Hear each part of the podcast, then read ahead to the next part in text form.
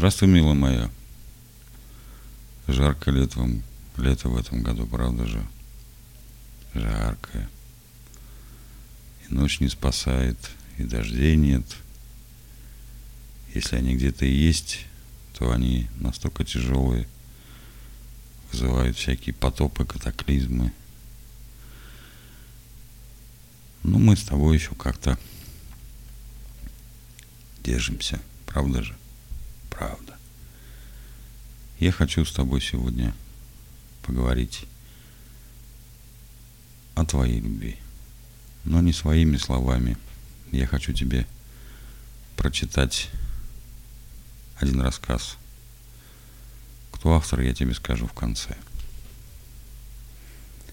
Рассказ называется «Бессильные руки». Действующие лица свадьбы были, во-первых, жених и невеста. Оба прекрасные и оба с предысторией. С предысторией были и все остальные. Мама невесты, душераздирающая биография, второй раз замужем, трое детей. Ее муж, отчим невесты. Жизнеописание то же самое, но четвертый брак и пятеро детей. Дали гости. Бывший дипломат, у жены второй брак. Разноплеменная пара. У нее третий брак, трое детей, она русская, он местный иностранец. Его анамнез неизвестен. Пока только все в курсе, что он увлечен особым боксом. Борьба руками и ногами. Ноги тоже в перчатках? Вопрос присутствующих. Нет, в ботиночках, отвечает за немого жена. Вопрос, потому что задан по-русски. Это русская свадьба в далеком зарубежье. Ботиночком-то ряпнешь, ой-ой-ой. Ее муж по виду типичный местный. Рыльце, как у хрюшки. Белесый, маленький, полненький, а жена его пребывает в постоянном словесном поиске. Где радость, где молодость? И разочарована. То есть она в таком возрасте, когда человек вспоминает, что как-никак имеет право на ежедневный и достаточный секс. У бывшего дипломата тоже вид погасший, тусклые глаза, а жена живая, подвижная, ищущая, глаза блестят. Сухая, седая, веселая, породистая. Хотя породистые обычно величественно помалкивают, а это то и дело говорит, говорит. Такое впечатление, что она молчала из дома. Это единственная бездетная пара русских в своем домике. Сосед у них новый, навсегда испуганный русский бандит, спрятавшийся под иностранным псевдонимом. Ну и что? И с ним будем дружить, как соседи. Здесь все в хороших отношениях. Терпят детские вопли на лужайке, лужайка у каждого своя. И вот это теперешний громкий, пьяный свадебный хор гостей. Правда, невидимый сосед сбоку все хлопает ставнями на втором этаже. Встает вопрос, а не пригласить ли его? Однако в этом случае придется говорить по-местному. На свадьбе, кроме жениха, все прекрасно знают этот язык. Но тогда какой смысл в русской свадьбе? Собрались на далекой чужбине зачем? Поговорить по-своему. На столе икра красная черная, дешевая и пересланная с оказией, семга и мясо, на десерт сыры, пиршество богов. Но уже все быстро наелись. Здесь не принято много есть, все сухие, поджарые. Это не Америка. Далее. На любой свадьбе вступают в силу чисто родовые, племенные нити – веревки, тянущиеся от предков и связующие разные поколения. Вот и тут. Жених прибыл в чужую семью и должен влиться в вереницу отцов-производителей, без которых род немыслим. Так как? Значительно восклицает под выпившим хором жены. Для чего муж-то? Для чего он нужен-то? Это вечная песня свадеб, слегка непристойная тема предстоящей брачной ночи. За пиршенственным столом все знают взаимные истории. Понимающие кивают друг другу, но не ворошат прошлое, не надо. Не трогайте прошлого. У всех распала связь времен, что означает, разумеется, простую вещь – предательство бывших любимых. У всех трагические предыстории, не исключая и прекрасных новобрачных, то есть уже случились разводы, распады, измены и так далее. При этом новобрачных Развод родителей для детей всегда трагедия и именно предательство. Но предательство родителей может выражаться еще и финансовым образом. То есть, что они бросают своих отпрысков в трудную минуту, не поддерживают их, не кормят, не сочувствуют им. И через это они прошли. Однако все выживают, кроме тех, кто погиб. И за свадебным столом сидят, можно сказать, именно выжившие после распада люди. Продукты расщепления семей. Приходится даже думать, что времена вообще должны кончиться, что это их постоянное свойство, то и дело всему капец, крышка. Цепь времен неизменно и неуклонно распадается, однако наступают новые и новые периоды. Люди опять женятся, целуются, строят по кирпичику, карабкаются, кормят детей, затем разводятся, что дети воспринимают как предательство. Женятся снова, еще какое предательство – и гонит детей от первого брака вон. И опять расчленяется связь времен, так или эдак. Так что эти дети угнездовываются где-то в другом месте. Один уезжает к бабушке в Кишинев, остается там учиться петь. Другая торжественно с проклятиями бежит из материнского дома к своему далекому и любимому отцу в другую державу. Там у этого папани уже третий брак и второй ребенок. И всем руководит мачеха, у которой не угнездишься. Все идет и идет строительство – тащат соломинки, прутики, связывают своими волосиками, слепляют собственной слюной или еще чем попало, спермой. Как-то оно должно продержаться, закрепиться, хоть поцелуями в локоть, в пальчики, в шею. Это она, новобрачная жена, его целует. Мы на свадьбе. Она не отрывает от него взгляда, ежеминутно его теряет. Он ее зовет Кунька, она его мулява. И свадебные гости, женщины, по обычаю зорко вглядываются в его лицо – ищут там что-то, нечто необходимое. Затем заключают единодушно. Я бы тоже на нем женилась. О, эти плотские, пошлые, невинные, словесные утехи, платонические скобрезности тех, кого называют увядшими. Но они только внешне увяли, свадебные женщины. А внутри себя они не знают возраста. Ум их не стареет, до маразма и забывчивости далеко. Стало быть, сознание ясное, свежее, зоркое на мелочи, но не сказать, чтобы юное. А вот юное сознание, в отличие от зрелого женского, ничего не понимает, что и видно на примере невесты. Попросту инстинктивно, вроде муравья или травинки, это сознание тянется к пище, свету, теплу, к защите, задирает для совокупления, что там имеется, пестик, тычинку, дырочку, ждет наслаждения, клонится под тяжестью плодика – а понятия о будущем никакого. Предусмотрительности ни на грош. Ничего, никого не щадит.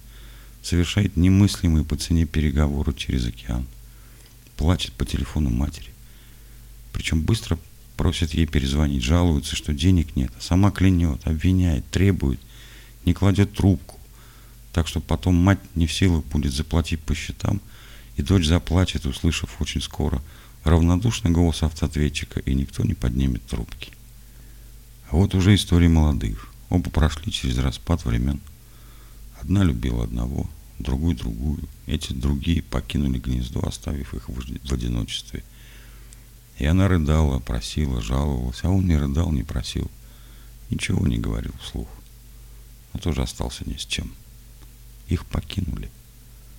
И вдруг они посмотрели, оставшиеся друг на друга – и слетелись, слились воедино, нашли утешение хоть какое-то.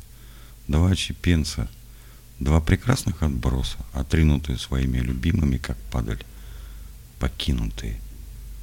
Свадебный хор все примечает, как они цепляются друг за дружку. Посмотрите, посмотрите только. Но молодой муж как-то тоскует, явно уходит от гостей, уклоняется.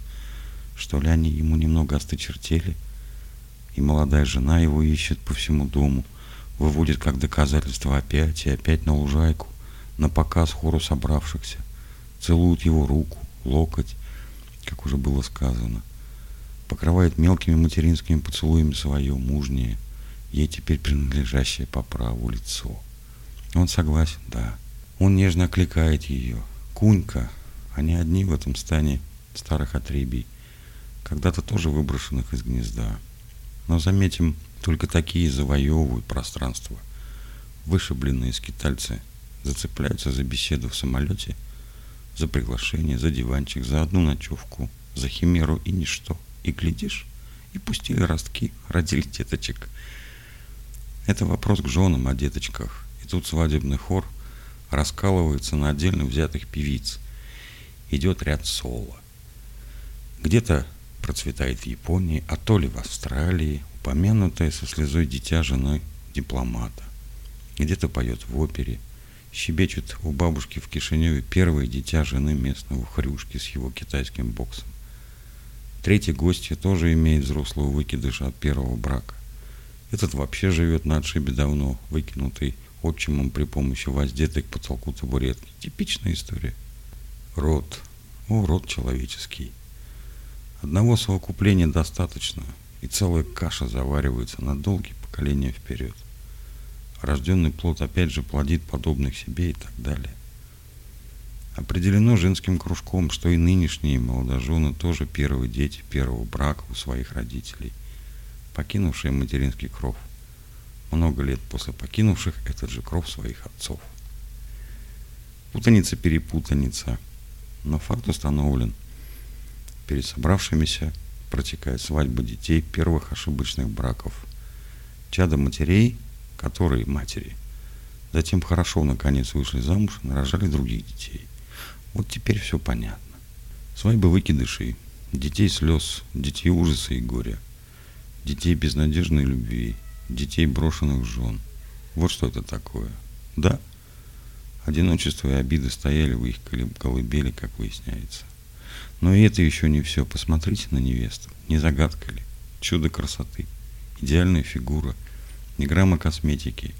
Печальные глазки под кружевом ресниц, как под вуалью нежный носик и свежий, очень пухлый розовый рот, хранящий в себе как бы ровный ряд очищенных миндальных орехов, то есть сияющие зубы. На вид почти прозрачные, как китайский драгоценный фарфор, молочное стекло. Мало сравнений для описания, что и говорить. И ее бросили. Глаза взрослых стоят неподвижно. Люди застывают, не в силах поверить в это совершенство и в такую судьбу. Вот она сидит, Нежная, сияющая улыбка вспыхивает ямочкой на щеке. И само это совершенство спрашивает. Мантя, то есть мама, где мулява? Тетки дружно кричат, что никакие красавицы кино не сравнятся с Кунькой.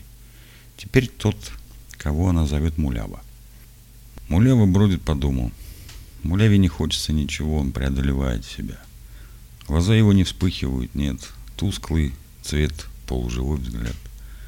Потрепанный вид, несвежий нос, чуточку обрюзгшие щеки.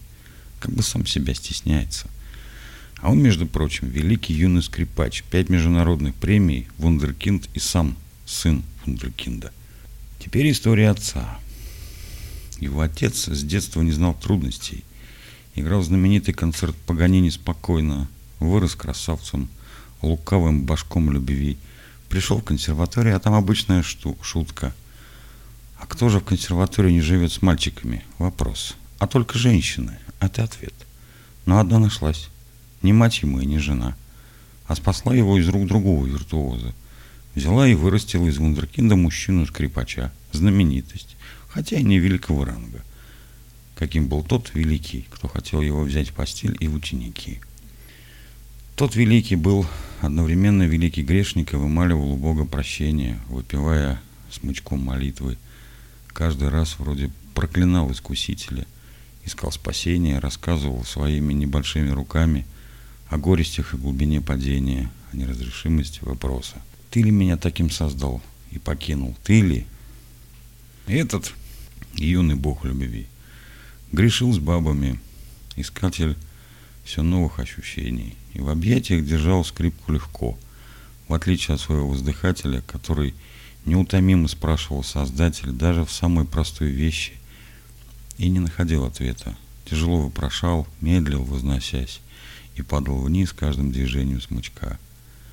А тут новенький все забывался и возносился фонтанчиком легкой радости, в силу чего не особо преуспел. Но вот учитель из юного башка получился классный. Он муштровал свое ясноглазое дитя с его почти пеленок, когда выпадало время между гастролями, и выучил, воспитал из него почти что нового тяжкого гения. Мулява, сын Вундеркинда, играл с великими трудами. Простейшая вещь раздирала у него легкие. Руки бились в судорогах, иногда застывали до окаменения, до реальных спазмов, которые можно было снять только уколами. То ли от того, что отец все время уезжал, затем вообще не вернулся, то ли все-таки грозная тень гения несостоявшегося мужа и любовника отца простерлась над ребенком от посторонней девушки. Но дело было сделано. Получив все возможные премии в детстве и отрочестве, мальчик перестал играть на самом пике славы. И теперь невеста без места, вроде бы выпускница университета. Впереди еще три года, если будет заплачено. И такой же безденежный жених, вступивший на путь преподавания. Это тоже дорожка не хуже других. Соединив свои судьбы, как будут пробиваться? Вопрос хора к судьбе прервался. Вдруг невеста по звонку, взявши трубку, растерялась, быстро поблагодарила и закончила разговор. Хору было сказано. Это звонил ее прежний любимый. Результат. Вдруг жених ушел опять, исчез. Почему? Вдруг гостям захотелось, чтобы музыкант им сыграл. Кунька же зачем-то похвастал, что он и на рояле может как профессионал. В гостиной действительно стоит рояль, но Мулява брезгливо обошел его за полтора метра по периметру и был таков. Реплика в сторону свадебных теток. Сейчас они придут. Танцуйте, живите своим кружком. Хозяин дома, отчим Куньки, вдруг провозглашает, вещает прямым текстом. Занавес закрывается, зрителей тошнит. Он переводчик и только что перевел эту пьесу, которую никто ему не оплатит. Никакие зрители тут этого не вынесут. Он переводил, чтобы не сидеть без дела. А так они все живут на пособие по безработице. Но тут зрители жадно смотрят, как печальные, возвращенные к ним жених и невеста, как одинокие они в своем кружке потертых но другого кружка родителям не собрать. Молодые уже явно дичатся, таращатся, обиженные этим пожилым русским сбродом, который почему-то явился на их свадьбу.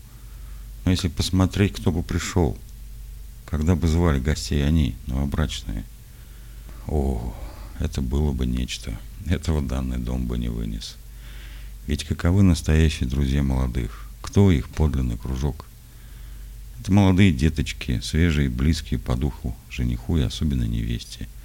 Тем, с кем Хожина был в детский сад на далекой родине. Билингвы. Виртуозы многих языков, выросшие на удобрениях, каковыми стали приехавшие на чужбину их родители. Теперь-то этих детей второе поколение разбросало по всему миру, но они всегда на чеку, все знают обо всех и полны догадок, иронических домыслов, насмешливых реплик по поводу этой свадьбы, грозных предсказаний по телефону. Если предположить их присутствие, оно будет издевательски пьяным, понебратским и ухорским. Давно бы обливали все постели, давно бы тут была полиция. Насмешка – царь этих свадеб. И много гадких слов бы услышали двое молодых, да.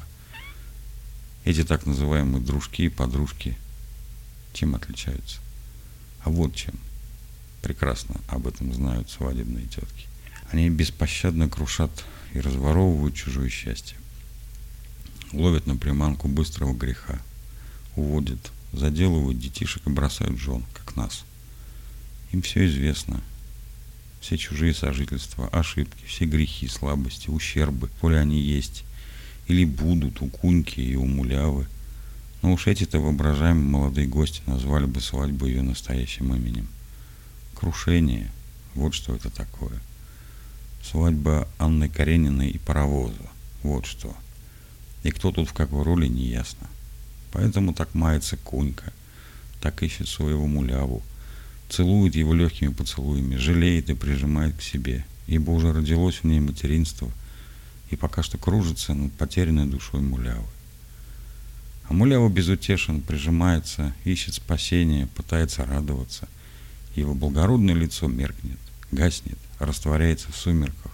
Гости танцуют на лужайке. Горят свечи, а рядом небывалая красавица в простеньком розовом платье без украшений. Она как принцесса. Белые цветы на волосах, фата над плечами, как крылья. И целует Мулявина бессильные руки, прося его начать жить. Этот рассказ из книги Людмилы Стефановны Петрушевской. Если вдруг вспомнишь про эту фамилию, поищи книги Петрушевской. Они очень душевные, очень мягкие. Она рассказывает сказки. Вот тебе мое послание на сегодняшний день.